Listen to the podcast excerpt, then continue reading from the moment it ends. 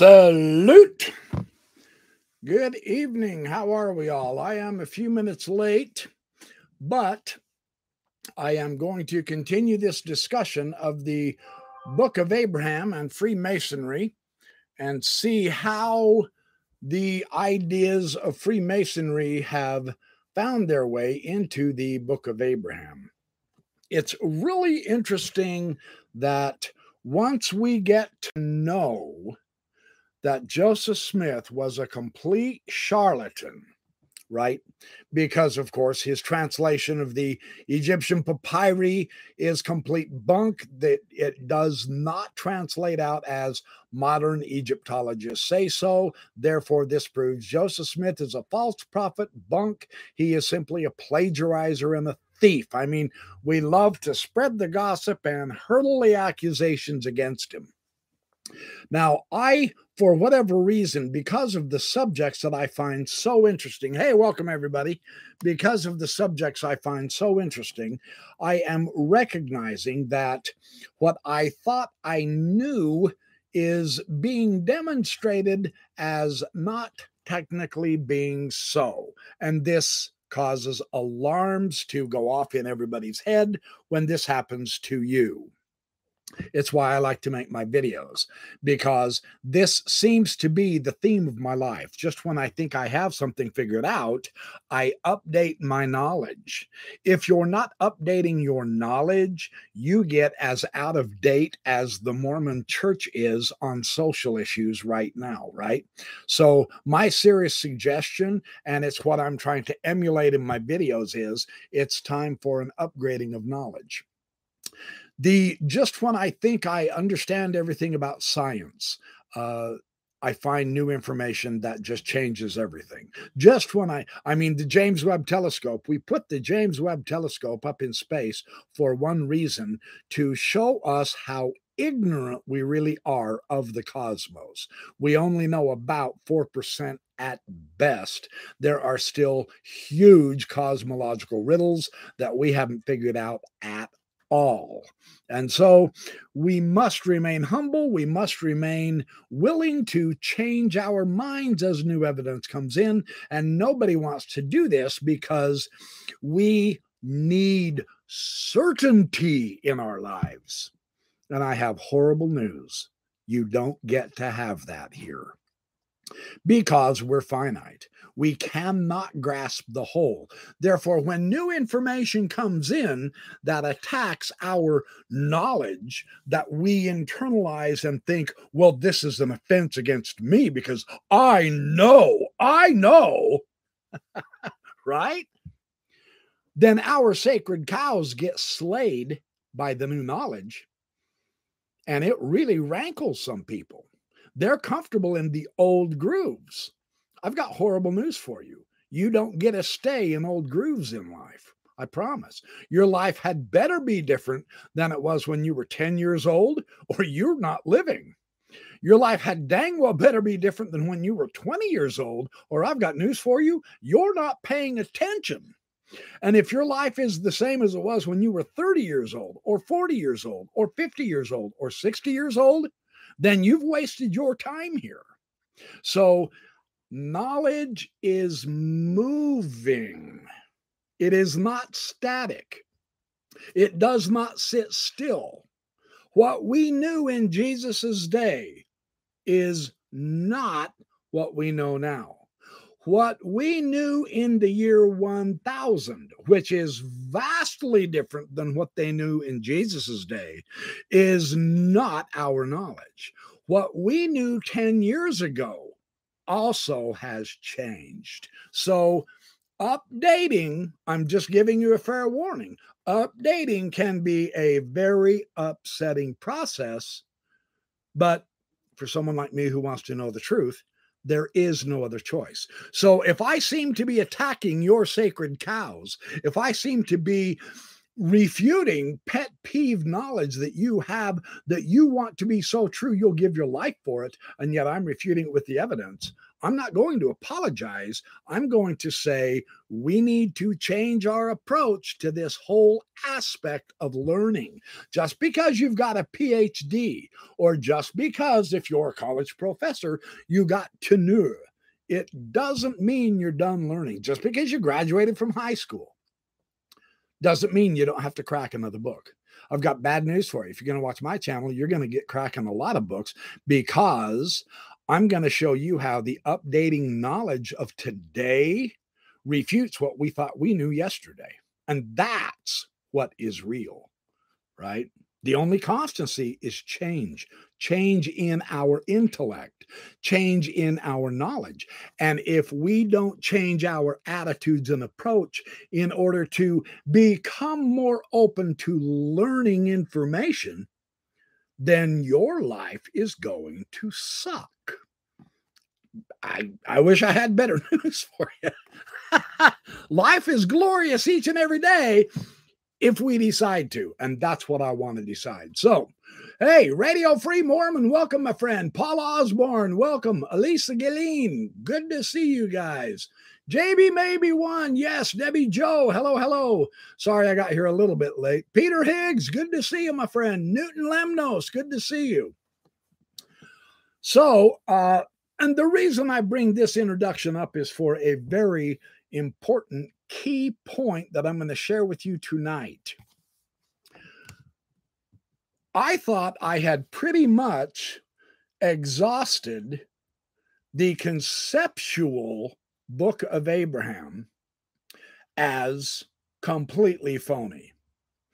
Egyptologically, it seriously makes no sense. Historically, it really doesn't have much of a leg to stand on. But are those the only two avenues of approach to documents? Nope, it's not. Sincerely. This book is turning my world upside down, man. Infinite Method. Sorry, I'm reading it backwards in the camera. Oh boy, what a dork. Method Infinite, Freemasonry and Mormonism. So what I'm going to say tonight is, in order to grasp this point of view, which I believe has some teeth to it, truly. Now, I'm saying that both as a Mason and as a wannabe scholar. I don't dare call myself a scholar because I don't have a PhD, and therefore I would be eviscerated by the true scholars, and they would be justified. But I am an enthusiastic learner, and make no mistake about it, I read as much as I can in all subjects, on all sides. And let's see what each side has to say. From a Freemasonry point of view, I have discovered a brand new appreciation for Joseph Smith and the Book of Abraham. I've lambasted him in former videos. In this video, this book is going to teach us to at least gain an appreciation of something he may have been involved in wanting to do that we haven't caught wind yet, but we are catching wind. This book helps. So with that, holy shish kebab. Okay, so, all right. Looks like we're all here. Let's get going here. 3 likes already. Wow, you guys are way too kind. Give me another 50, will you? Even though there's only 6 people here. Oh, no, it looks like there's 18, so folks are coming in. This chapter, chapter 7 in Method Infinite, seriously. The Book of Abraham, advancing the interests of true Masonry. Now, the whole text shows an historical background from before Joseph Smith was born to well after he died that is intricately interlaced with Masonry like I have never imagined it before. That this is the kind of book I love to read, because it gives me a new perspective. It gives me a better depth. It gives me a better width on how to grasp either a historical subject or a philosophical subject or a religious subject or a science subject or an economics or politics subject or a geography subject, whatever subject. Bicycling in the mountains. It's always good to read all sides on how to do that. Otherwise, you may get seriously hurt or die in the mountains on a bicycle. It's the same principle here. I've come to appreciate this. Let's jump into this. I'm in chapter 7, page 147. Aware of the interest that Freemasons took in Egyptian antiquities, Michael Chandler first displayed the mummies and other curiosities at the Masonic Hall, Philadelphia, April 3rd and April 22nd, 1833. He went right to the Masons because he was aware they had an interest in Egyptian antiquities. Very interesting. September of the same year, the exhibit was also shown at the Masonic Hall in Harrisburg, Pennsylvania. Now, I'm going to read this footnote because it was this footnote that got me to do last night's podcast on the symbolism of the $1 bill, because it ties in with this.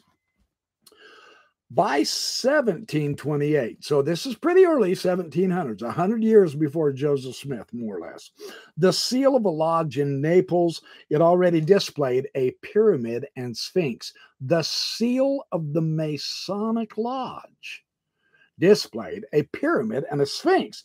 In 1770, an Egyptian initiation path through 7 degrees, an Egyptian initiation of 7 degrees was held in a German Masonic tract. The apprentice was initiated into the sciences and the common hieroglyphic writing system, and then clad in an Egyptian fashion. You've heard the song, "Walk Like an Egyptian." Well, these guys dressed like an Egyptian, right? They were really enamored with the Egyptian stuff. These Freemasons were. For 100 years before Joseph Smith showed up. Now, this catches my eye. This is interesting.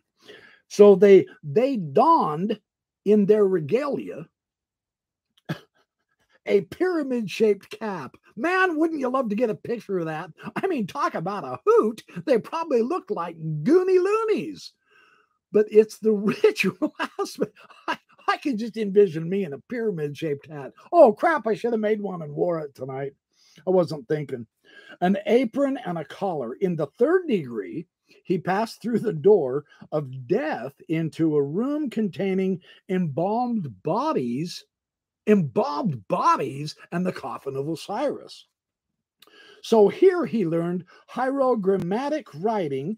In the 6th degree, as he advanced upward into the 6th degree, he learned about the stars and he learned about the divine.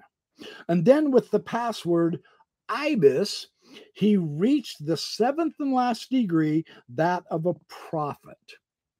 So early American Freemasons now demonstrated the Egyptian influence as well, adorning the $1 bill with a pyramid and an all-seeing eye. And that's what I was showing you last night, and I was trying to express the background knowledge, which was, if it didn't shock you at how enormous it was, I probably put you to sleep, for which I apologize. But the background knowledge of these symbols together, that truncated pyramid with the all-seeing eye and the Latin around it and the landscape, it was phenomenal. Now, this is a Masonic connection that ties directly into Joseph Smith. And this is how it works. So that's what I want to share with you. So I'm going to skip and jump through this chapter. Hi, Debbie Jo. Welcome. Good to see you. Okay. to those who believe the legendary history of Freemasonry. Now, Masonry has legends, of course. I mean, if you're not a Mason, you may not grasp this as readily. But there's not literal history involved here. There is truth. And if we're literalists and we want literal truth, then you'll get a particular level, I'll say, a particular type of truth. But there's other kinds of truth besides just the literal, right? So legendary truth is what Masonry was literally, truly involved with. The Kirtland Egyptian papyri must have held an incredible fascination for the Freemasons around Joseph Smith. As Joseph Smith unrolled the scroll that he would believe to be the writings of Abraham, the first figure to catch his eye was what appeared to be the attempted sacrifice of Abraham at the spurious rites of the Egyptian priests. A drawing of what he perceived as Abraham in Pharaoh's court. That would have been facsimile number 3. Teaching the principles of astronomy to the Egyptians, that was on the other end of the scroll. It seemed that, to the mind of the prophet, God had miraculously delivered the original scriptural stories of the patriarch Abraham into his hands. So by rendering the hieroglyphic text on the papyrus into modern language, Joseph Smith was taking up the role of a Masonic restorer.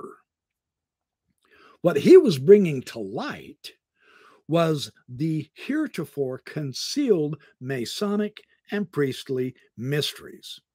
Okay, with that basis, let's forget that he mistranslated the papyri in the Egyptian because he didn't do it right. We get that. Okay. Right. Okay. What if we don our Masonic attitude here, and let's see how well the Book of Abraham fits with a Masonic inclination rather than an ancient historical or an ancient Egyptian or even an ancient biblical.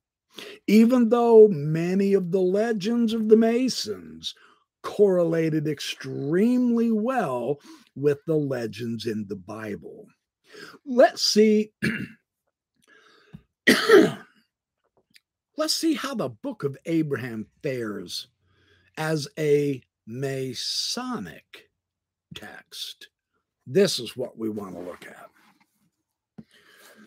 Although some authors exult in pointing out the similarities of Mormon scripture, especially the Book of Abraham, with the ancient past, and oh boy, do they. And so far, they haven't done so hot, because they're approaching it from a literal historical approach, aren't they? Yeah, you know, the John Gees, the Hugh Nibleys, the Carrie Mulsteins, the Michael Dennis Rhodes. And so they're obviously, their parallels are stretched, they're skewed, they're warped. They really don't carry a whole lot of conviction as far as I'm concerned. So we must follow the chain of inference from the closest to the furthest out. So let's do that. Masons had been studying and drawing on comparisons between their rites and the ancient Egyptians. They just shared some of the evidence there for a very long time, providing Joseph Smith and everyone around him with ample and readily available interpretations of the biblical and ancient world from the Masonic end. So let's take a look. That's what I love about research and studying. Always a new angle, and I love it when I can get one that begins to make sense of such an enigmatic text like the Book of Abraham is, right? Interesting stuff here. Well, during Smith's day, there were roughly 4 streams of thought on the Masonic origins. Each one is based more or less on the legends and the myths found in the old Gothic constitutions, that is, from the 1200s up in ancient Europe. Their constitutions, these ideas and themes are found back to that point, according to this source. Method Infinite. Of significance to Latter-day Saints, each of these legends engages. Each of these Gothic legends engage the Masonic transmission of the Masonic mysteries through ancient Egypt. Now, that's interesting. Okay. Freemasons claimed that the authentic mysteries had descended to them pure and undefiled over the course of time. Interestingly enough, they go all the way back to Adam. And George Oliver in the Antiquities of Freemasonry absolutely fundamentally shares that information. They go all the way back to Adam. Then they come up through Noah and his sons to ancient Egypt. And from there, they run through Solomon and ancient Israel. So eventually what we find is in modern times. And Mason George Oliver theorized that when Masonry entered Egypt, it was corrupted by the magicians of the Pharaoh. So this is the Masonic legend idea, but it's really interesting that they connected it, they tied it in with the Egyptians in Joseph Smith's day. To them, that was the place to go to find out the mysteries. Very interesting. It's evident that before the call of Abraham to restore the true worship, along with the purity of Masonry, the efforts of the Kabiri, in conjunction with Thoth and others, had succeeded in substituting their mysteries for truth amongst the posterity of Shem, as well as of Ham and of Japheth. So you can see that they're taking the legends back to the earliest legends in the biblical record. That is the beginning and the basis. From there, Masonry moves forward. And now we absolutely see a fascinating parallel with Joseph Smith's theology, because he really emphasized Adam, didn't he? And interestingly enough, he emphasized the same patriarchs that Masons emphasize: Noah, Enoch, Melchizedek, Abraham, Isaac, and Jacob, all the main ones. Very interesting.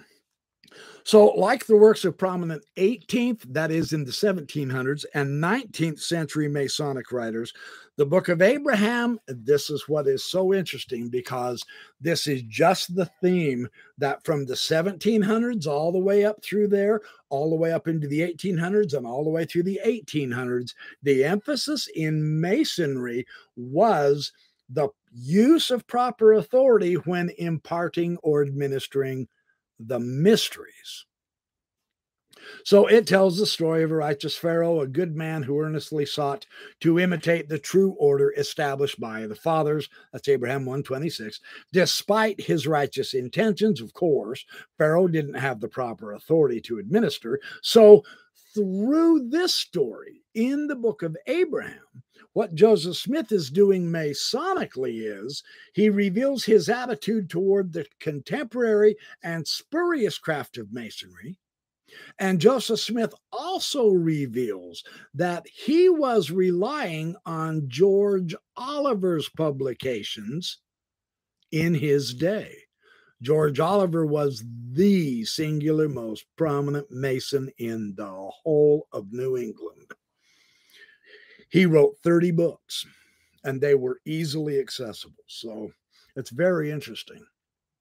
Assuming that Joseph's Midrash is meant to address the issue of Masonic authority, what it now does is it warns that Freemasons may be righteous and good men, but at best they can only imitate the ancient order that is the property of the holy priesthood. And this was the Masonic theme. There was a holy priesthood to be held in Joseph Smith's days, Masonry. Theologically, the 19th century Freemasonry held no power for salvation, at least theologically. The Royal Archmasons, what they did is they replicated the tabernacle of the wilderness, right? And the Ark of the Covenant and the related holy items. And what this gave them was not literal truth. It didn't give them literal history. This was their allegory that they built around to the recovery of truth. They are basing their whole idea on an allegorical reading of history and legend and myth. So in Smith's view, though, here's how Joseph began to change it up somewhat. This was all a pale imitation of the real thing, and he could provide it. That was his approach. He said, yeah, all right, I get your legends and all that jazz, but I'm going to give you the real stuff. So he told his private secretary, Benjamin F. Johnson, that Freemasonry was the apostate endowment, as sectarian religion was the apostate religion. So it is significant that Joseph Smith called Masonry the apostate endowment, as the fundamental concerns of his own Abraham Midrash in the Book of Abraham was the issue of legitimate versus spurious Masonry. His translation of the Egyptian papyri tells of Egyptians who would fain claim the right of the priesthood from Noah through Ham, that's Abraham 1:27, alluding to the Masons because they claimed their doctrines and geometry pure from Ham through the priesthood of the Egyptians. Interesting how Joseph Smith puts a little twist in that. In 19th century America, Ham was considered the ancestor of Africans, and biblical passages like Genesis 9:25-27 provided justification to enslave them. They actually used the Bible to justify slavery. And although the Book of Abraham was later used to justify denying priesthood ordination to men of African descent, evidence suggests that Joseph Smith was favorable toward the ordination of free black men. Elijah Abel and others received the priesthood. And he never used the Abraham passages to establish an anti-Negro policy. That came later through Brigham Young, which is so unfortunate, but that's the way it is. This is because the central issue of this passage in the Book of Abraham is not one of race, except in an incidental way. The whole issue is how legitimate authority is transferred. And this was definitely on the Mason's mind in his day. So you can see that even within the book itself, and there's many other ideas, even within the book itself, Joseph Smith is being much more Masonic than literal historical. So this was an eye-opener for me. Now, the pages of the Book of Abraham also contain doctrinal content on celestial bodies. It also has doctrinal content on spiritual beings, and this is placed in a Masonic framing. This so surprised me. I had never before supposed it. This was fun stuff. It's what makes this book so fun for me personally. If you haven't got it yet, you're missing out. You need to go to Greg Colford Books and get this book. No, they're not paying me to advertise their book. I wouldn't take their money anyway. It's just filthy lucre. Okay, I would take a little of it. 100 billion, you know. I'm not greedy here. Now, Joseph Smith presented what he saw as the original cosmology of Abraham, which had been given by the patriarch to the Egyptians in ancient times, right? So Abraham 3 describes the great and the governing stars, which are nearest unto the throne of God. That's Abraham 3:2, right? And the star Kolob being the greatest of all the kokabim, the stars. There's that Hebrew word, right, that he put into the Egyptian because he was studying Hebrew. That thou hast seen because it's nearest unto God. So Kolob's the nearest unto God. Okay, we get all that. Now, here is the Masonic thrust of Kolob.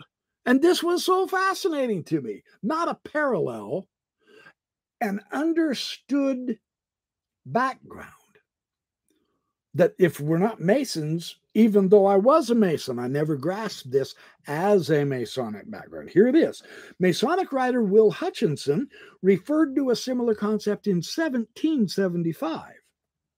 He described a supreme being who produced other immortal and spiritual natures, some of whom were placed in the higher regions, others were placed in the lower regions. Those in the lower regions were nighest to the place of matter. So Hutchinson described what was later incorporated into Mormonism as a tripartite, that is a threefold theory of spirit creation. Wow. I had no idea. In this theory, here's the kicker. In this theory, intelligence exists in non-created form until organized into a spirit being by God himself. The spirit can then inhabit a human body and become a mortal being. That's a Masonic background. Wow, that was awesome. The Book of Abraham compares these higher and lower intelligences to the very order of the heavens themselves. So here's another interesting connect. Thus there shall be the reckoning of the time of one planet above another, until thou come nigh unto Kolob, which is set nigh unto the throne of God to govern all. So if two things exist, and there be one above the other, there shall be greater things above them.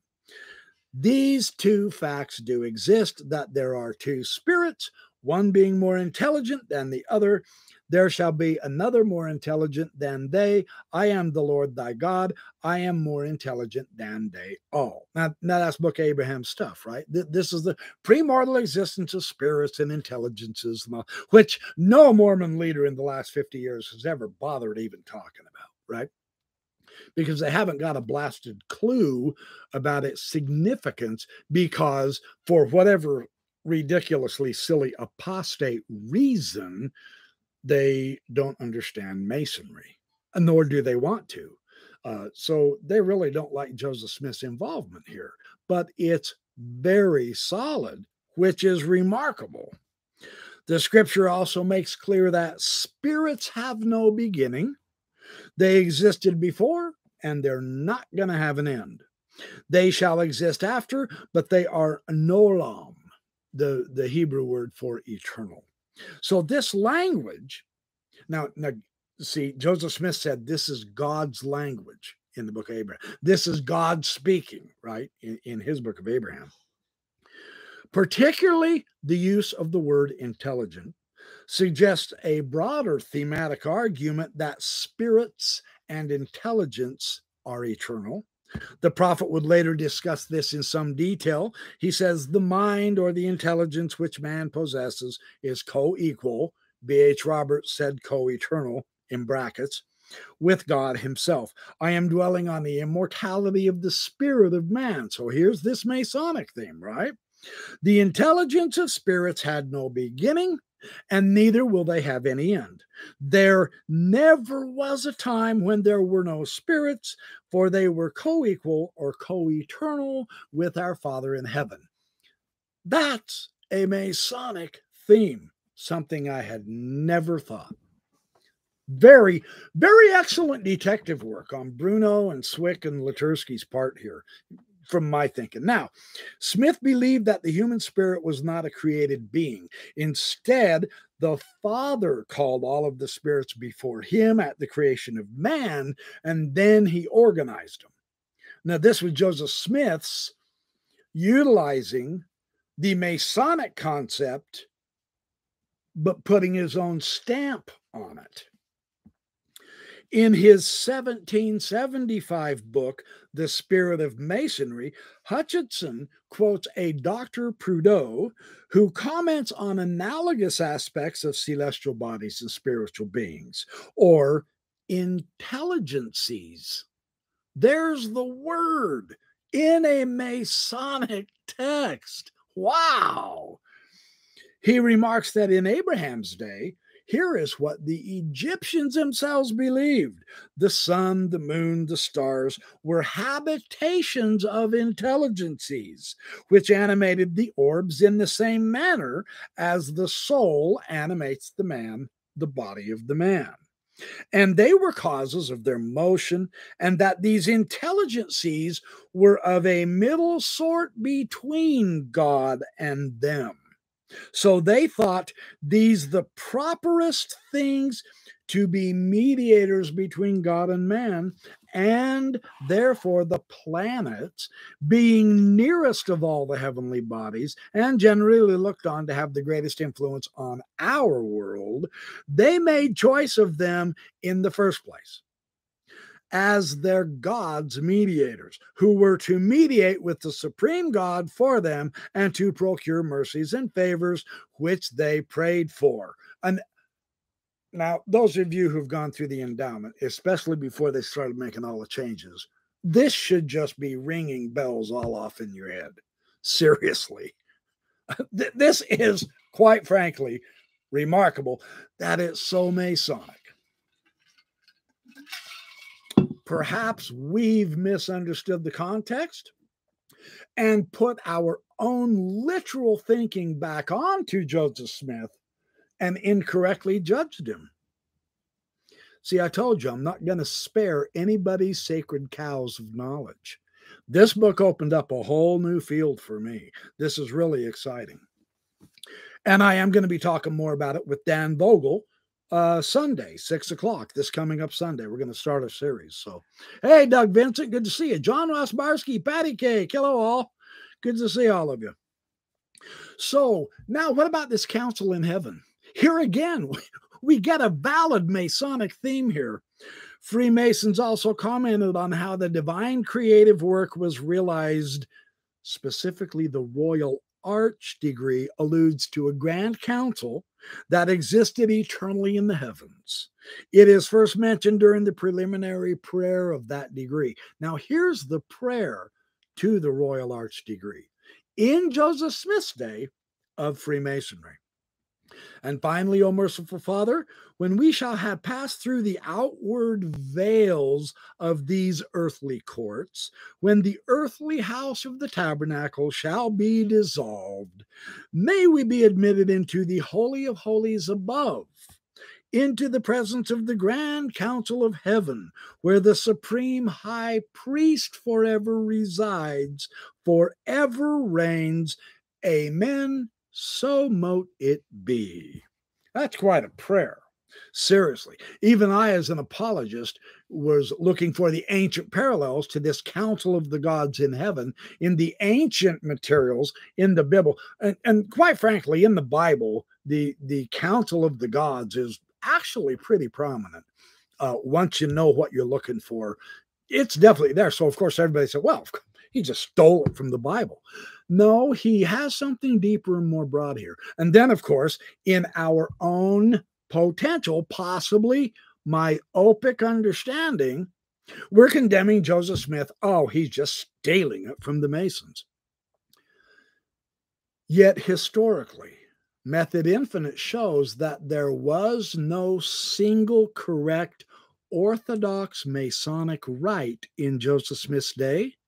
And many different lodges, even throughout America, let alone Europe, were taking bits and pieces of other Masonic lodges' rites, and they were putting them together in a completely different way than those other lodges had, and they were putting twists and turns into them, and they were creating their own Freemasonic rites.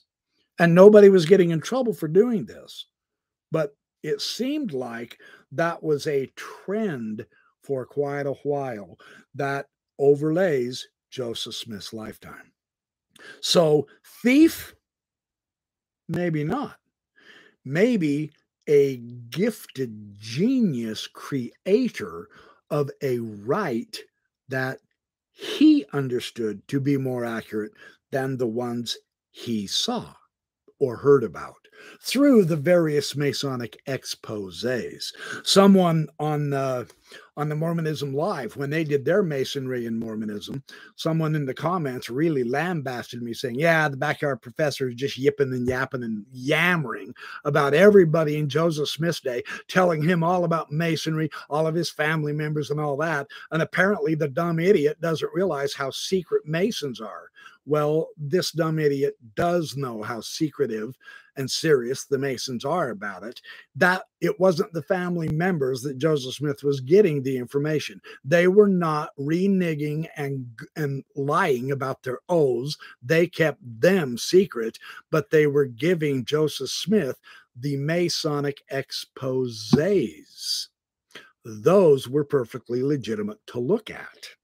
That's where Joseph Smith was getting his Masonic knowledge from, not his own family members. That is, until he became a Mason, right? But that was way later in life. We're talking 1830s here. We're talking 1835 here, 7 years before he became a Freemason. So this is big stuff. This is really interesting here. Now, here we go. Salem Town, the Grand Chaplain of the Grand Chapter of the Royal Archmasons in New York. It mentioned another function of this council in heaven, such the Grand Council of Eternity, which devised and executed the great plan of man's redemption.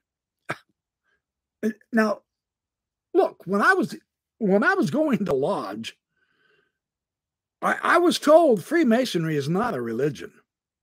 We're a brotherhood. We're not a religion. But this is sure religious teaching, isn't it? Very interesting. To Royal Archmasons, the work of the Grand Council is both creative and redemptive. Okay, well, that's how Joseph Smith put it in his own Book of Abraham. Yeah, so this is reflecting the Masonic attitude and approach to grasping on earth as it is in heaven. A very hermetic principle, which, of course, the Masons were very familiar with. Lehi's speech in the Book of Mormon, all things must needs be, have an opposition. There must be, or there is no existence, etc. Well, hello, hermetic doctrine. True story, man. As above, so below. That's on the tablet. That's on the emerald tablet of Hermes Trismegistus, perhaps the most famous tablet in all of history. So anyway, this idea. Now let's go back to the chapter 3 in the Book of Abraham on Joseph Smith's Midrash. Yes, I know. He was claiming he translated it. We're going to call this a Midrash because he is including legend and lore from a background of legend and lore with a spiritual incentive teaching, so to speak. Here's what it says. He develops a passage in Psalms in a strikingly similar manner here. Get this. The psalm itself is vague.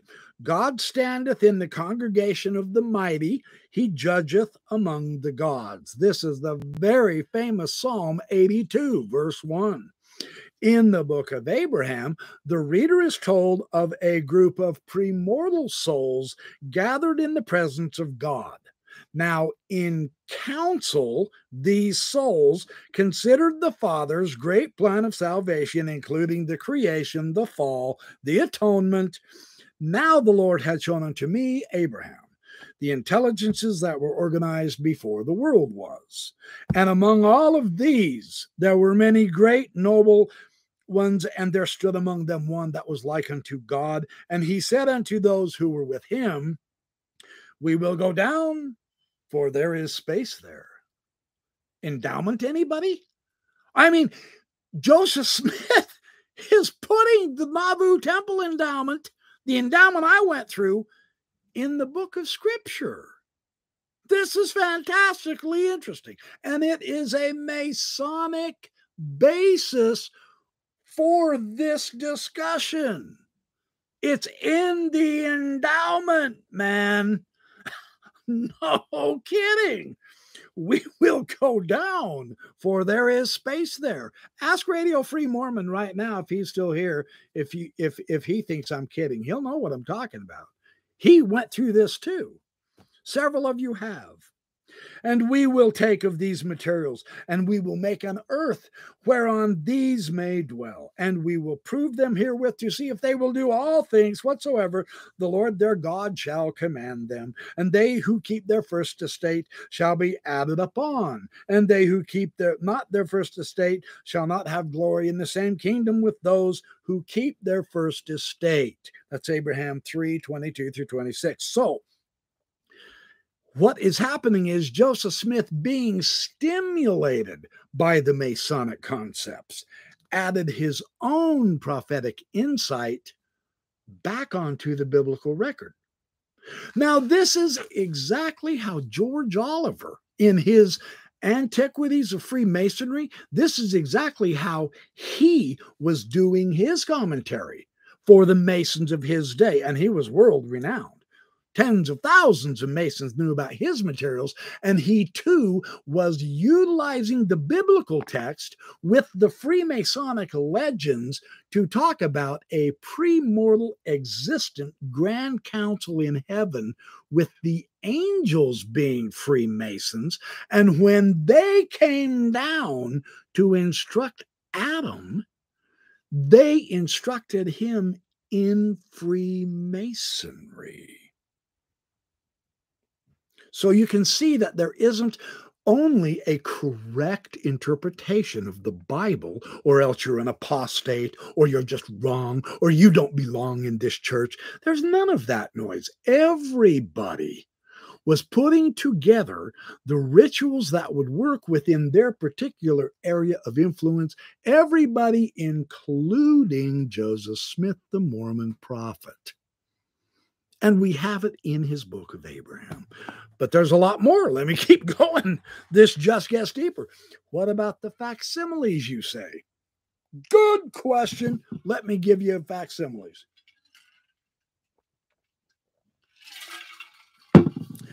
And any of you who remember when I was an apologist will know that I took these on head on. The facsimiles became my cup of tea. I loved looking for the ancient Egyptian parallels because, of course, Hugh Nibley had written his Message of the Joseph Smith Papyri. I actually have it here somewhere. I know, you get tired of me doing this. It's back here somewhere. And, of course, he found the ancient Egyptian parallels. But hold on. Wait. There's another view that I never even entertained, and it is much more instructive. It's much more useful as far as I'm concerned. And this, of course, is the Masonic background. And it took a Bruno Swick-Litursky tri-authorship to bring this out that made me go, wow, I am seeing a new context in a new light of day. Yeah. The Egyptian papyri were adorned and with several intriguing drawings that Joseph Smith connected with the story of Abraham, which is pure bunk from a literal Egyptological point of view, as we now well know. But from a Masonic theme, it's spot on. Let me keep going. In 1841, he commissioned artist Reuben Heblock to engrave printing blocks of three of the images and accompanied these with keys to explain the figures in each one. So Masonic language and symbolism can easily be seen in both of these engravings and their accompanying explanations, something I wouldn't have ever guessed. This is just phenomenal. Because there is no manuscript evidence of any of the facsimiles or their explanations before 1842, some have assumed that the Masonic influence in those writings come from the Nauvoo period. This is what they're looking at. However, much of the material included in the explanations was mentioned in Joseph Smith's 1835 translation activities. And here's an example that they give. His journal entry, October 1st, 1835, reads, "This afternoon labored on the Egyptian alphabet, in company with brothers O. Cowdery and W. W. Phelps. The system of astronomy was unfolded." So this evidently refers to the bound grammar and alphabet, where on page 24, the subject matter shifts from Abraham, Egypt, and the patriarchal priesthood to astronomy. Additionally, entries in the grammar document penned by Warren Parish, those penned by him shortly after October 29th, 1835, introduce Vekli Flos Isis, the fourth fixed governing star, at the end of the fifth, fourth, and third degrees, and Kolob, and this is the first creation, nearer to the celestial, or the residence of God, at the end of all 5 degrees. Influence from the above passages can be seen in the explanatory key for facsimile number 2. So the facsimile's connection with Abraham, with the patriarchal priesthood, and with the knowledge of astronomy persuasively derives from Freemasonry and substantially dates from 1835. Discussing a ritual designed to prepare an aspirant for initiation into esoteric knowledge, here is what George Oliver talked about. Here's his words. He says, "There is scarcely a single ceremony in Freemasonry, but we find its corresponding rite in one or another of the idolatrous mysteries. And the coincidence can only be accounted for by supposing that these mysteries were derived from Masonry." Did you get that? Masonry is not derived from the mysteries. The reason these ancient mysteries are so close to Masonry is because it was the original. That was George Oliver's musing. Yeah. So let's keep looking here. Of course, Masonry might have been derived from idolatrous mysteries instead of the other way around, but it was nonetheless important to establish a link between Masonry and idolatrous rites, rituals, and customs. It legitimized the interpretation of any practice similar to Freemasonry through a Masonic lens. And this is what I was getting at. None of the lodges, I should put it this way, not all of the lodges had the same rituals. Not all of them emphasized the same legends in the same order either. They were all looking at different places anciently to help them flesh out their rituals. Albert Pike is really famous for saying the Blue Lodge rituals, the Blue Lodge symbolisms, the meaning for the Blue Lodge ritual itself comes from Hermeticism. And yet when he got to the Royal Arch, if I remember right, the Royal Arch, he said the key to understanding this is not to go to Egypt. You have to go to India. And he began bringing in the symbolism. This is in Pike's Esoterica. I left it upstairs. Darn it, I was going to show it to you tonight. I don't have time. But in Pike's Esoterica, authored by Arturo de Hoyos. So there isn't a uniformity, is what I'm trying to tell you. In Masonic knowledge in Joseph Smith's day, there was no single uniformity. None whatsoever. So in that regard, then, Oliver described an ancient mystical custom an aspirant had to perform before he could participate in the higher secrets.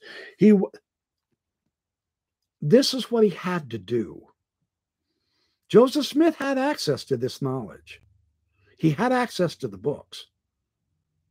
Listen, this is crazy. Here's what the guy did. He was placed within the pastos, that is, the bed In some places, it was an actual coffin. Here he fasted for 3 days and nights in seclusion and darkness until he reached a proper state of mind. I mean, this is very shamanistic, you guys. Mircea Eliade on shamanism. Carl Ruck. You read these guys on ancient shamanism, man. This is ancient shamanism these guys are working in. After the proper state of mind was received, after fasting for 3 days and 3 nights all alone on a table in the dark, then he received certain great and important truths. I am inclined to think, said Oliver, that when the aspirant entered into the mystic cell, he was directed to lay himself down upon the bed which shadowed out the tomb or coffin of the Great Father. Wow. While lying on this holy couch, quote, holy couch, in simulation of his figurative deceased prototype. This is very Hiram Abiff Masonic symbols, man. He reproduced first the deep sleep of death and then a resurrection from the bed, his restoration to life, or else his regeneration into a new world. Wow! That's Freemasonic ritual, you guys. Wow! Joseph Smith had access to this, you guys. Now, this could correspond to the scene that Smith saw of Abraham on the sacrificial bed in facsimile number 1. The resulting Mormon midrash involved Abraham's forced immolation on the lion couch by the idolatrous priest of Pharaoh. So hands raised in the grand hailing sign of a master mason. I am embarrassed to have to say I never recognized that, because in my apologetic days, I was trying to be Hugh Nibley frickin' Jr., and all I wanted to find was the ancient Egyptian parallel to that. And astonishingly, it is the gesture of prayer. But this is also the gesture of the Freemason, the Master Mason. Abraham was raised from that bed and initiated into the higher mysteries. This isn't Egyptian. It's Masonic. Phenomenal. So let me keep going. Now I'm on page 156, Method Infinite. Facsimile number 2. Now here we're going to go to the cosmology, the key words, the signs, the tokens, and the penalties. Did you catch that? The signs, the tokens, and the penalties. We're talking temple endowment here, you guys, with facsimile number 2. From the Masonic end of things. So the higher mysteries received by Abraham are laid out in facsimile number 2. Joseph Smith described this in the most Masonic terms of any of the facsimiles, imbued it with religious significance, and then he turned around and he used this facsimile number 2 as allegorical temple instructions. So his explanation of the facsimile suggests he considered the circular hypocephalus to be Abraham's teachings on Egyptian cosmology. Okay, the shape of the facsimile calls to mind an eternal round, a concept of the universe. Okay, a Masonic concept of the universe. Now, Smith understood the figure labeled number 1 to be Kolob, signifying the first creation, nearest to the celestial or the residence of God. Okay, we've got that. And keeping the same celestial measurement of time also, Next to Kolob was number 2, Oliblish, holding the key of power pertaining to other planets. These were said to be revealed to or from God to Abraham as he offered sacrifice upon the altar. The original wording was as he offered incense, but that's been struck out and changed to sacrifice upon an altar. This is in the Joseph Smith papers. So then, just as George Oliver did in his Masonic writings, Joseph Smith pictured Abraham as the recipient of heavenly instructions concerning two subjects very critical and emphasized in Masonry, that is mathematics and astronomy. That is precisely the emphasis in facsimile number 2 that Joseph Smith gave. He also possessed a Masonic-like priesthood with its grand key words. How in the hell could I have missed that as a Mason? I can't begin to tell you. I don't know. I was stuck off in Mormon apologetic ridiculousness. But there it is. The grand key words bestowed by God to him. Adam, Seth, Noah, and Melchizedek. So in Reuben Hedlock's facsimile of the hypocephalus, a stylized figure of God on his throne appears to be giving a Masonic sign. At this point, I'm just shaking my head. I'm going, oh my gosh, does this ever stop? This isn't ancient Egyptian. Joseph Smith doesn't give a damn about the ancient Egyptian except with its tie to Masonry. And that's why his explanations are far closer to Masonic explanations than they ever were from the translated hieroglyphic from the Egyptian in a literal manner. Robert Rittner got that right. Joseph Smith blew it with the literal Egyptian translation. There's no question about that. But is that what he was wanting? Apparently not. Joseph Smith hit the nail right on the head with the Masonic emphasis of the Egyptian concepts. Fascinating. His other arm is extended at his side. This section, labeled number 7, represents God sitting on his throne, revealing through the heavens the grand key words of the priesthood. This is Royal Arch Masonry. Everyone keeps thinking it's his penis. But actually, it also corresponds to a Masonic sign, interestingly enough. Not the penis part, the location of his arm. As also the sign of the Holy Ghost unto Abraham in the form of a dove. And of course, as literal Egyptian, that is just bogus. As Masonic, that's terrifically spot on. Interesting. Similarly, section number 3 is made to represent God sitting upon his throne, clothed with power and authority, with the crown of eternal light upon his head. How come there are so many different, stupid, ridiculous, obviously un-Egyptian depictions of God here, God there, God here, God there? God has a different attribute here, God has a different attribute there. What an idiot Joseph Smith was. The Egyptians never thought that way. No kidding, cowboy. But the Masons certainly did. This is what began to persuade me that I had to open my mind and quit thinking I understood everything about Joseph Smith's Book of Abraham. Because now there's a context coming out that is remarkably fabulous. And it fits. This crown of light would be understood in Masonic terms to represent a fullness of understanding. Exactly.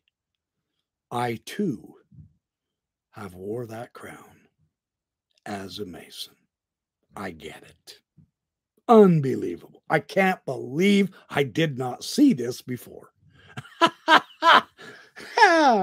This section also represents the grand key words of the holy priesthood, as revealed to who? To who? Where did he say it began? Adam, in the Garden of Eden. Exactly where Freemasonry said. Exactly.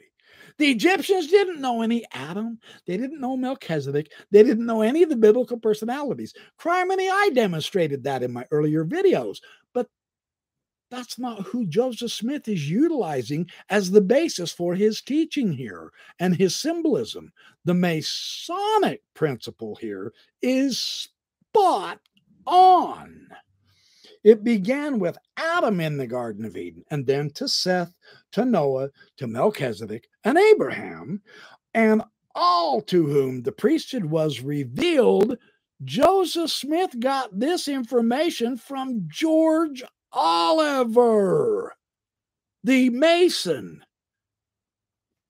So as shown in the explanatory material, this grand key, this word, is communicated by God, of course, and it's not revealed publicly. Number 8, contains writings that cannot be revealed unto the world, but is to be had in the holy temple of God. What a cop-out, idiot translation of the Egyptian hieroglyphics. Joseph Smith. But it's perfect Freemasonry. Here's the click. Here's the end of it. This confidential instruction pertaining to temples owes a debt to Masonry. Where the lodge symbolically represents King Solomon's temple, the secrets mentioned in Joseph Smith's explanation of facsimile number 2 are the same kind of secrets to be had in Freemasonry. For Masons, as well as the Mormons, concealed ritual elements pertaining to key signs and key words can only be found in either the temple or the Masonic Lodge. So Smith's treatment of secret words around the border of the hypocephalus, this also parallels in interesting ways the writings around the border of the triangular plate found in the royal arch degree inscribed in the royal arch cipher, which represented the golden triangle plate given to Enoch. In some depictions, there is a double-bordered circle around the triangle. And this is one picture of that triangle. And I do believe they showed this in Mormonism Live when they interviewed Cheryl Bruno.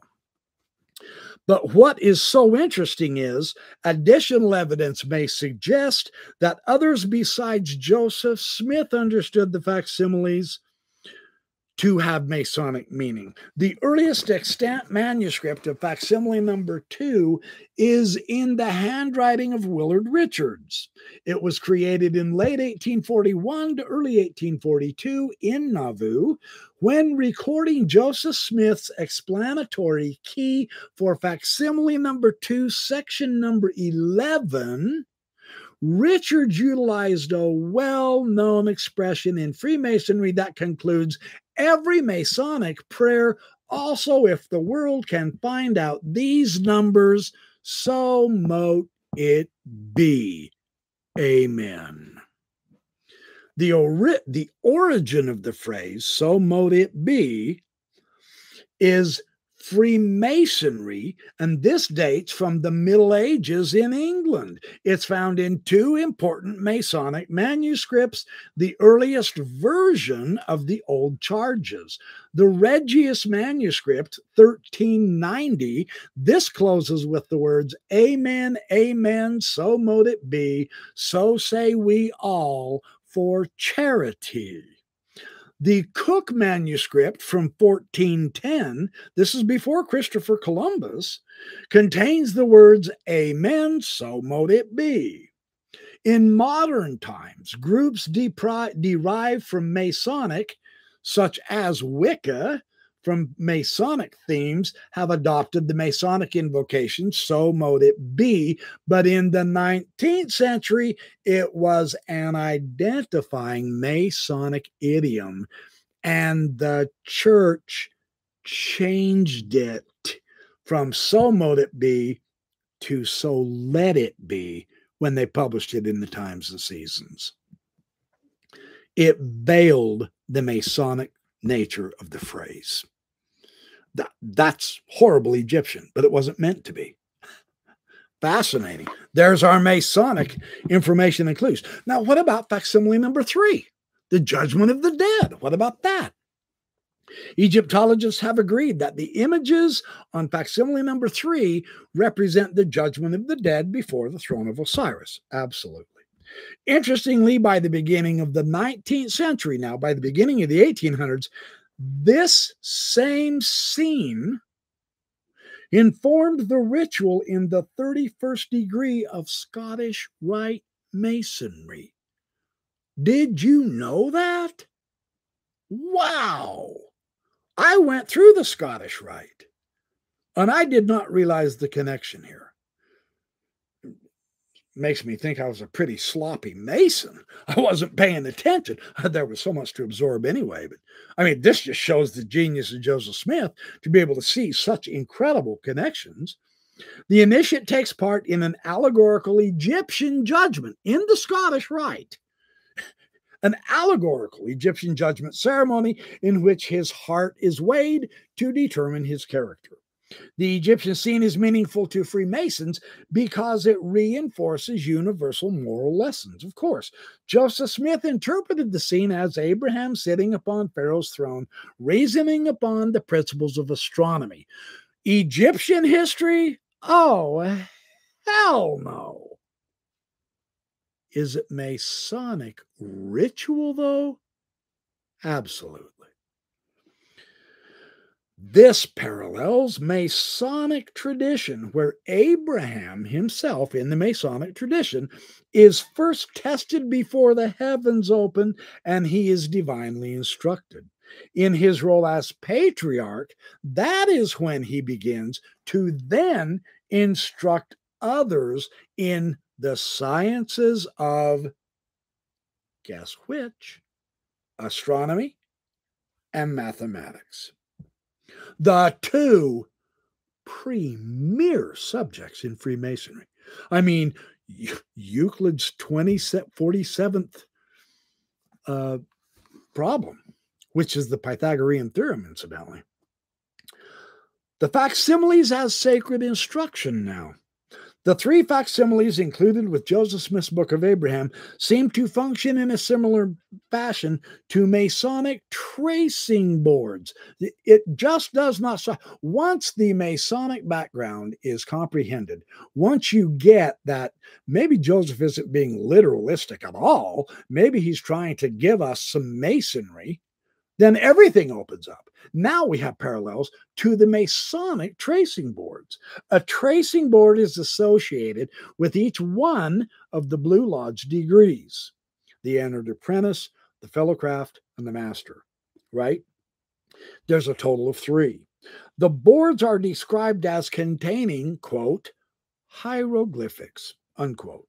They consist of confidential sacred instruction, and this allows Freemasons to remember important points during the ritual, and they can be reminded. It's not a crime. There's just so much to know that you have to have a helper. Smith assigned the figures on the facsimiles with certain meanings that would allow Latter-day Saints to be instructed in their esoteric significance. So here again, we're looking at well, that's the idea of the allegory, the metaphor. It's not a literal historical at all. Us judging Joseph Smith on that basis is almost criminal on our end, not Joseph Smith's. If he wasn't being literal Egyptian, then you can't beat his head in for not giving us literal Egyptian. He's giving us the Masonic, and he's doing a stellar job of it. So these could function as a mnemonic device for Latter-day Saints. And it wouldn't have mattered what their original meanings were. They were mnemonic instructions for the way Joseph Smith himself put together the ritual, the endowment, as it were. So the facsimiles illustrate scenes of universal theological importance and the brotherhood of man, the universal brotherhood of man in Freemasonry. This is how Joseph Smith saw humankind. As George Oliver noted, again, we go to George Oliver again. Abraham represents the perfect theocratic type. The first facsimile denotes the principle of sacrifice and initiation. That's perfect Freemasonry, guys and gals. In the Mormon Midrash, Abraham is delivered from the attempt of apostate priests to offer him up as a sacrificial victim, of course. But now he has to face the Lord's baffling request to offer up his own son and heir. Once he has passed this test, the second facsimile illustrates the principle of revelation. The way Masonry puts that is, we are seeking the greater light. Guess how the Mormon endowment put it? In Adam's mouth. Why are you doing what you're doing, you moron? Satan comes down to Adam. Why are you doing that, you idiot? You're wasting your time. Adam says, man, I don't have a clue. I don't know. I'm waiting for further light and knowledge that Father promised. That is beautiful. Freemasonry, man. Really cool, man. So here in the second facsimile, the initiate encounters God, who gives him the instructions he needs to part the veil. Finally, in the third facsimile, he reasons upon the principles that he himself has mastered, teaching them to others. That's perfect Freemasonry. His position on the throne indicates heavenly ascent and divination. The vignette emphasizes his role as Freemasonic prophet, priest, and king. And I say, no, wait a minute, church, you've got that wrong. Joseph Smith is the one that said we are going to be prophets, priests, and kings. Yes, he did. And he did not get that from the ancient Egyptians. He got that from the Freemasons, George Oliver, Antiquities of Freemasonry in his own day. That's where Joseph Smith got that. So the references to astronomy, to grand key words, square and compasses, signs, tokens, penalties, included altogether collectively in Joseph Smith's explanatory keys to the facsimiles, demonstrates that Freemasonry had become a part of his own revelatory process. It is saturated with it. From Kirtland to the Nauvoo period, the Mormon prophet was mediating upon Masonic ideas. He was asking questions about them. He was receiving his answers. And in doing so, Smith actively used Masonic concepts and symbols to build a framework for the Book of Abraham and the facsimiles and the papyri. Now, yes, and then Enoch in the Tasheret Min, in the Book of the Dead belonging to the lady Tasheret Min in the papyri, it is identified. There's a little figure of a little lady standing before a pillar that has what looks like a spear. Oliver Cowdery called that Enoch's pillar. Everyone says, yeah, Oliver Cowdery was just pilfering from Josephus. No, he actually wasn't. Yes, Josephus mentions the pillar of Enoch. Listen to this. The set of fragments containing small drawings illustrating the text and an interpretive exegesis of those drawings was provided by Oliver Cowdery in The Messenger and Advocate, published December 1835. Enoch's pillar, as mentioned by Josephus, is upon the same roll, wrote Cowdery. He noted that our present version of the Bible does not mention this fact, but Josephus says that the descendants of Seth were virtuous, and they possessed a great knowledge of the heavenly bodies, and that in consequence of the prophecy of Adam, notice where they always go to, right to the beginning, then the world should be destroyed once by fire and again by, or once by water and again by fire. Enoch wrote a history or an account of the same issue and put into two pillars, one of brick and the other one of stone, and that the same were in being at his day, in Josephus's time. However, when we examine the relevant passage in Josephus, we find that the antiquarian mentions the children of Seth is the makers of those pillars of brick and stone. It was not Enoch, like Oliver Cowdery claimed. And the inclusion of Enoch into the myth comes from, I'll bet you can't guess where, huh? It comes from a 19th century Freemasons who instead had Enoch as the maker of the two pillars. That was a Masonic interpretation of Josephus, which Oliver Cowdery shared. Again, tying the very papyri to the Masonic interpretation, not the Egyptian. We get it. The literal Egyptian pillar of Enoch in the papyri is absolutely asinine. As Freemasonry, it is celestially perfect. Perfect. Wow. So, and again, oh, and this is so cool. Man, this is so cool. Hold on, I got to get a drink before I got to share this with you. This is fantastic stuff.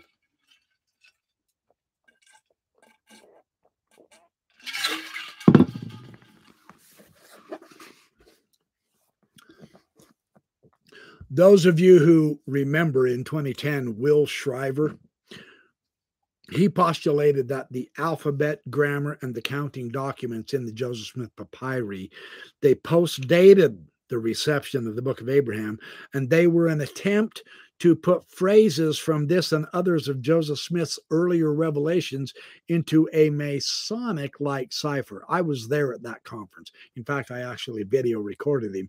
And then Scott Gordon, the president of the fair, came up to me and he said, there is no way in hell you're going to be allowed to use that. That's our property. So you may as well erase that. Something to that. He said, nobody gets to use this information except us. And looking back on it, I can't blame him. I was pretty pissed at him when he said that, but yeah, I get it. So, but here's the thing. A Masonic cipher in the papyri just does not work. It just doesn't work. And here's why. Because, and I showed this in my video on the Joseph Smith papyri. You can go back and relook at these. There are 6 consecutive figures in the alphabet described by Phelps as early as 1835, letter to his wife. And he says they are a specimen of, once again, guess what? The original pure language of Adam. He's always taken it back to Adam. The Egyptians did not know of an Adam, but Joseph Smith doesn't give a damn about what the Egyptians were thinking. He's going with the Masonic legends here. And the characters are not anywhere on the papyri, and yet he put them in his alphabet and grammar, and he said, hey, these are characters from the pure language of Adam. It's a sampling. So this demonstrates that Smith's explorations into pure language, well, this predates Chandler's arrival in Kirtland with the Egyptian mummies by a couple of years, as far as that goes. Now, Howglid, Brian Howglid, one of the scholars of the time, said that there's something going on. We're not quite accepting of the cipher and all that, but there was a more particular type of Egyptomania, and they were trying to soft pedal the fact that Joseph Smith was just inventing characters because Joseph Smith was just inventing characters. I mean, they weren't Egyptian hieroglyphic, that's for dang certain, right? So This same theme is found in Freemasonry in America with this rave about the ancient Egyptians and their pure language going back to Adam. Wow. I mean, wow. And here, this is in James Hardy's New Freemasons Monitor, where he says, Freemasonry deals in hieroglyphics, symbols, and allegories, and to be qualified to reveal their meaning, a man must know more than a mere nominal Mason. Yeah. So the idea of the grammar as practiced by the ancients. Joseph Smith said this time and again, as practiced by the ancients. What did he mean by this, the grammar from the ancients? Well, we have a clue here that is very interesting. And I want to read this whole paragraph here. In the same way, mystics expand upon the essential meanings of tarot cards to divine the certain things about an individual or a situation. Perhaps Smith was using a divination technique with the characters. Indeed, certain LDS authors have suggested that the prophet used the Egyptian characters as a springboard to Revelation. Yeah. Well, Mormon Freemason Clinton Bartholomew has pioneered an investigation into these 6 pure language of Adam characters in the papyri, in Phelps's specimen letter, and it's repeated in the alphabet. 5 out of the 6 characters come from Royal Arch Masonry. Using both the Royal Arch and the Akbaker ciphers, Bartholomew demonstrates a correlation between the definitions that Joseph Smith gave the hieroglyphics and their English and Hebrew letters. Additionally, he points to evidence that Joseph was taking his conception of the interrelationship. Now, here's how Joseph Smith saw the languages. He said they were interrelated between the Adamic, the Hebrew, and the Egyptian language, but he was getting that directly from Masonic texts and Masonic ciphers. Finally, Bartholomew suggests that Smith was led to believe that the Adamic written language was related to the Royal Arch cipher by Masonic ritual, specifically the Royal Arch degree in which the initiate is shown an artifact produced by Enoch with words written in the Royal Arch cipher. The Royal Arch ritual and tradition then ties together themes of heavenly ascent, exaltation, and restoration, specifically the restoration of pure language and the true pronunciation of the divine name. Temple endowment, anyone?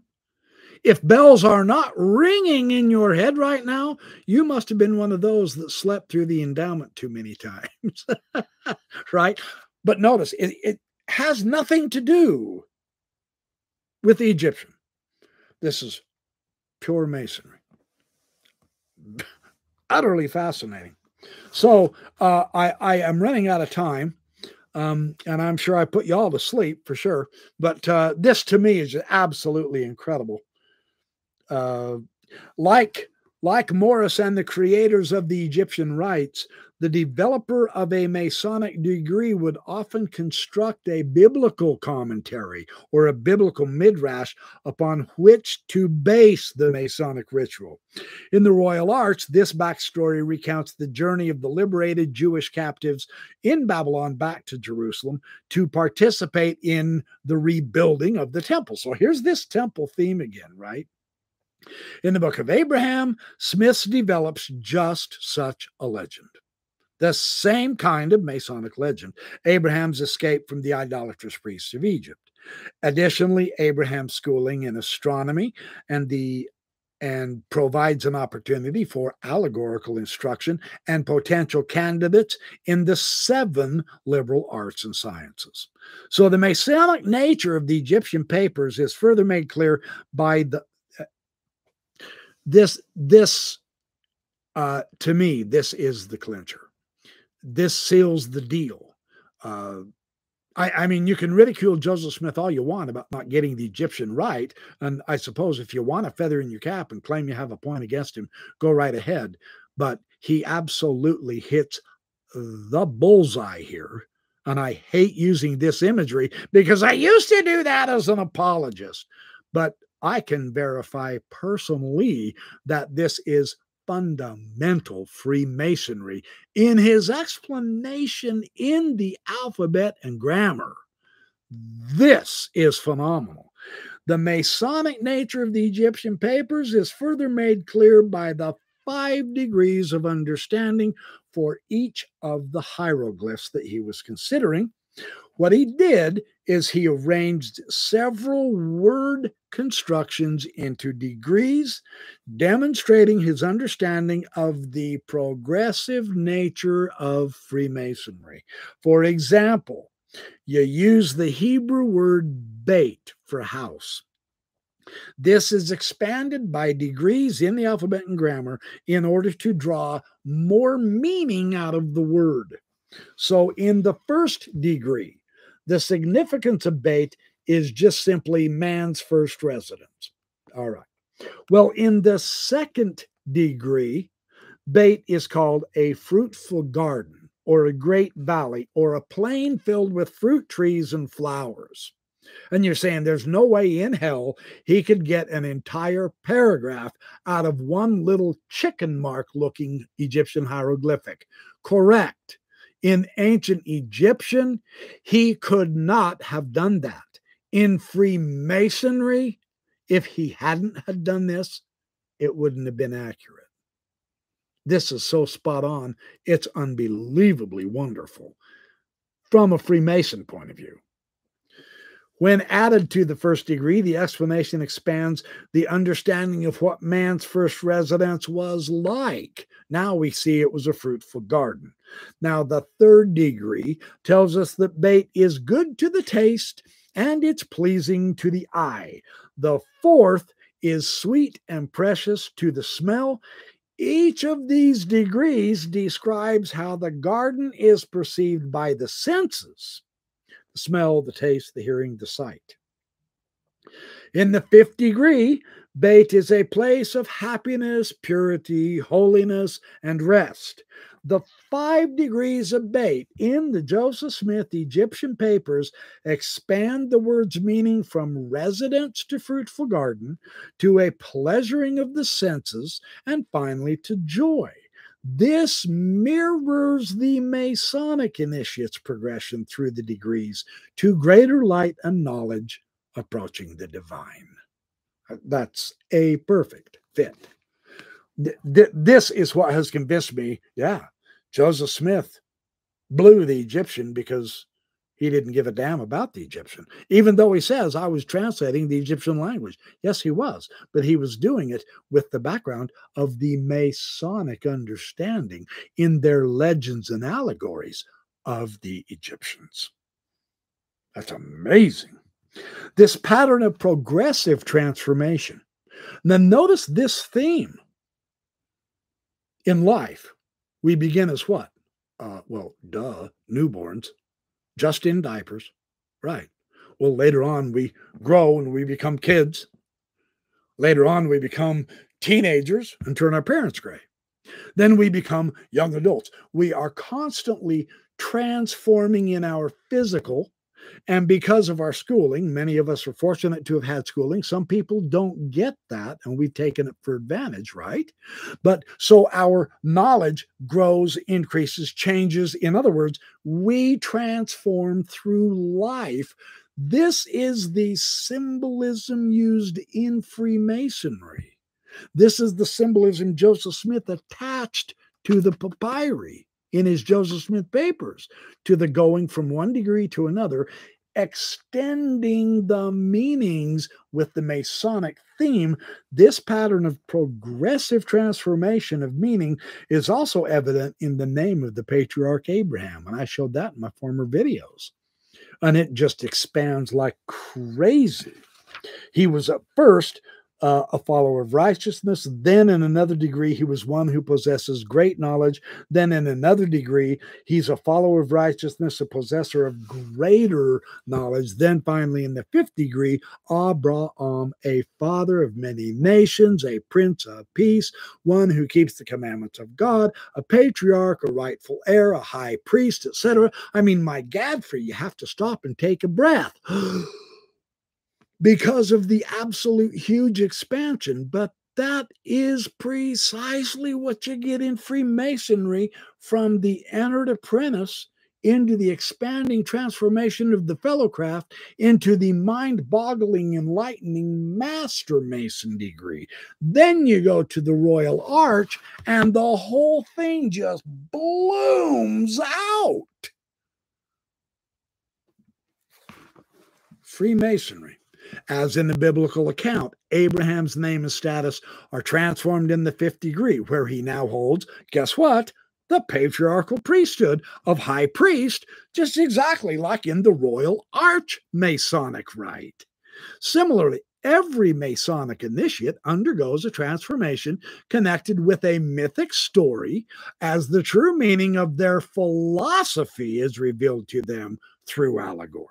So a Mason who advances stage by stage through the 33 degrees of the Masonic hierarchy learns new meanings for each symbol at every stage.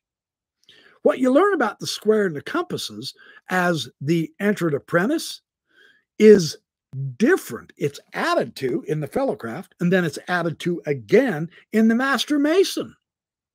Constant additional light and expanding knowledge. This is what we see Joseph Smith doing fundamentally. There's no mistaking this. It makes no sense from the Egyptological point of view. It's absolutely perfect Freemasonry, however. Fascinating. Yeah. So anyway, yeah. Oh, well, yeah, okay, I'll read this too. Oh, shoot, I'm almost done. Oh, good, I'm going to go a little over. I only have another page and a half. I thought I had two or three more pages. Good, because I wanted to complete this whole chapter just to give you the grand poobah here. So, in the Royal Arch, as in the other degrees, a grand omnific key word is given. Now, the interesting thing about this keyword, you guys, is it is deliberately broken into three syllables so that it may easily be repeated by the companions. And the word is similar to the trisyllabic words that Smith uses as names of deity in the Egyptian papers, such as Yah-O. A very interesting, really interesting. Perhaps Joseph Smith's use of strange names to label places and peoples of the Restoration has been misunderstood. Rather than concealing their identities, they may be an attempt to transform names and identities into the pure language and reveal certain aspects of their true character. Wow, that's putting the shoe on the other foot, isn't it? Very interesting. So anyway, I'm going to go down to this. Well, okay, I'm on page 170. Because of Masonry's Egyptian connection now, it was easy for those who were working with the papyri to put them into Masonic terms. And by gosh, I think these guys have made their case. This is all in Masonic terms, truly. They connected the papyri with pure language, for one thing. They connected it with higher mysteries, for another thing. They connected it with temple instruction and ritual, and they connected it with the ancient order of things. But this ancient order of things is not the literal Egyptian history. It is the Masonic legendary materials that begin at Adam. George Oliver actually says it begins in a pre-mortal existence in the grand council of the heavens where the intelligences are and the spirits, or that was Hutchinson, but George Oliver talks about that pre-mortal existence and even the angels are Freemasons. Joseph Smith put that in Abraham chapter 3. So in spite of this, what Smith did was not mere slavish borrowing. While the seeds of Mormon midrash can be observed in Masonry, these concepts were recontextualized in Mormonism without question. And yeah, that did bother the Masons in the neighboring lodges, in the neighboring states, about how the Nauvoo Lodge and several of the other Mormon lodges were doing things. That bothered him. It made him mad. Smith used an identifiable process to bring Masonic concepts into a unique Mormon setting. Absolutely. In Joseph Smith's hands, we find many Masonic traditions were transformed into sacred stories, literalized, and canonized. So Salem Town and others expected that Masonry would be restored to its pristine beauty before the second coming of Jesus Christ, and that it would serve as the means by which Christianity itself would be purified. So Joseph Smith conceived of himself as that individual who would both initiate these changes in Masonry and complete the climactic task of purifying and restoring true religion. That is what the Masons were looking for. That's what Joseph Smith offered. There were three aspects to his work as this expected restorer. The first one is simply this: he must create and interpret Scripture. All Masons did this. Every Masonic ritual does this to this day. It really does. So he must create and interpret Scripture. Smith fulfilled this prophetic responsibility by producing a unique Mormon midrash rooted in a process similar to Freemasons. The second thing is the prophetic figure must restore the body of legends to a theologically pure form. So he selects, Joseph Smith that is, he selects Masonic stories or traditions, and he made them sacred by virtue of his own prophetic office. He used the authority of his priesthood to impart integrity to what he claimed he was restoring. What in Masonry may have been an allegory encouraging good moral behavior was thus transformed into literal or factual spiritual history imposing moral imperatives. Eventually, Smith's Mormon midrash provided a rich font of symbols and allegories from which they could draw. In Masonry, they existed as a secret tradition, and in Mormonism, they became sacred scripture and actually a backdrop for spiritually powerful religious ceremonies, such as the temple endowment. The third and final item here is the Masonic restorer, exemplified by King Solomon, must bring forth a purified ritual. In Masonic legend, Solomon himself created the system of masonry and ritual that governs the craft to this day. From the earliest introduction of Mormon scripture, Smith's midrash began to introduce concepts evident in the Kirtland temple ritual and then continued to bloom in full into the Nauvoo ritual. Joseph's midrashic expansions introduced concepts and theology in a decidedly hermetic manner, common to the Freemasons of his day, and they recognized it. That's why so many people flocked to his Freemasonry. He was the largest maker of Master Masons in his day at one point. Fascinating. Absolutely interesting. So modern Latter-day Saints' views of how a prophet might approach and interpret Scripture are relatively conservative and Protestant in nature. Boy, I should say so. The Mormon leaders today just are clueless. Hopefully, Jeff Bradshaw can help straighten this out, although I'm not holding my breath. I tried to get in his Zoom meeting last night. None of us could. They blocked us all out. Or else maybe they just didn't know what the hell they were doing and didn't. Yeah, they were like me. I don't know the technology. Who knows?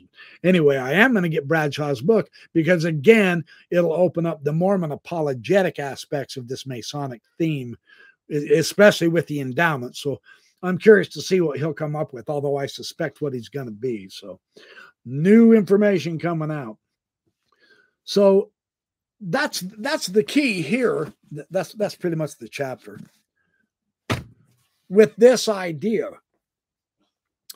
if we think we have the answer and we've taken the full measure of the man or the woman, or we have the full measure of the idea, you know, Newton obviously described it all through his universal system of gravity, right? Then along comes Einstein.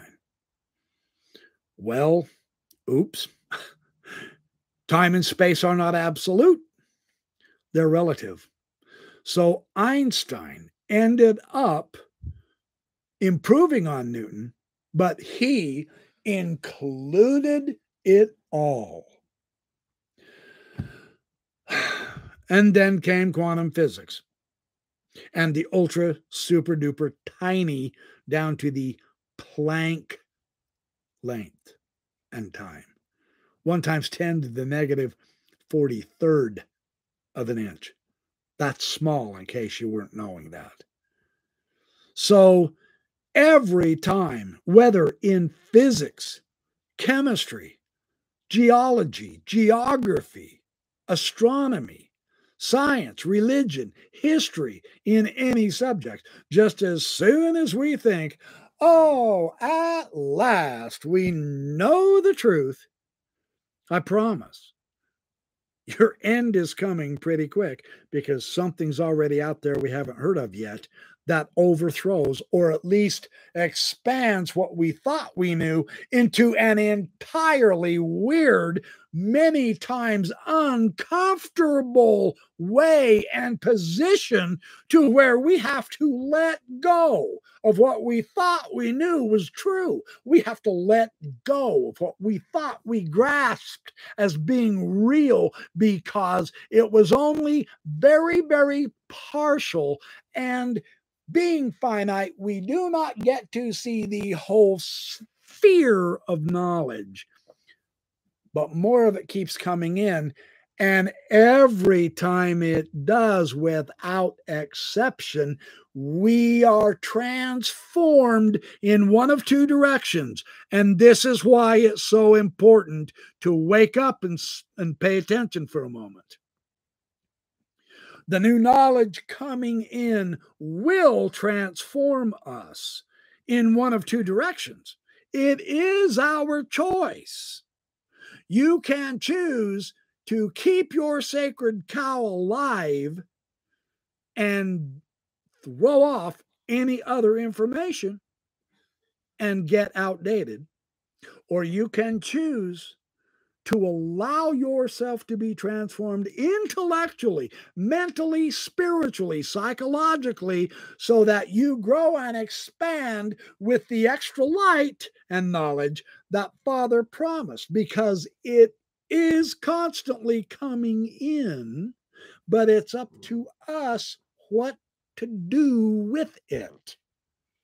And it will always change what we think we know. This Masonic material is not the last word. Their Masonic interpretation may have many, many faults. I don't know yet, but I'm exploring that.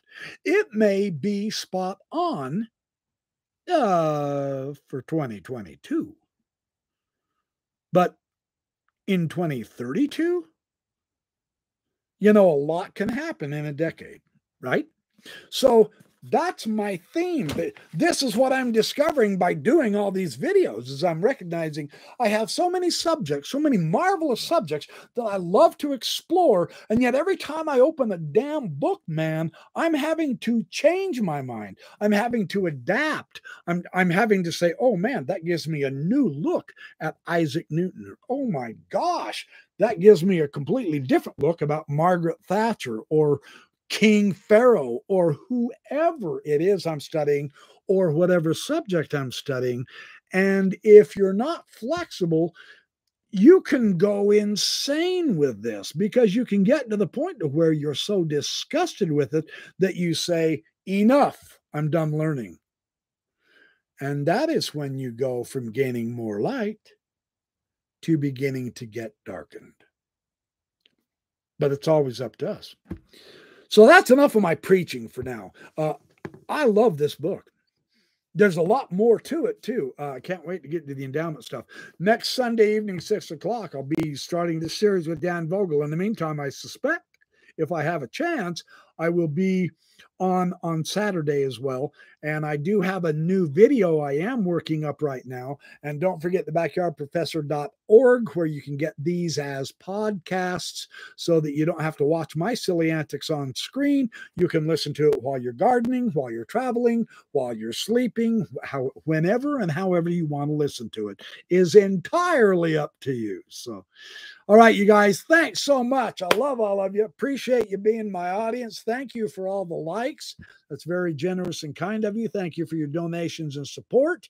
I will be back shortly. In the meantime, remember, be good, do well, have fun, stay good neighbors, make lots of friends, keep smiling. It makes people wonder what you're up to, and go to bed early so that you can get your sleep and remain healthy, wealthy, and wise.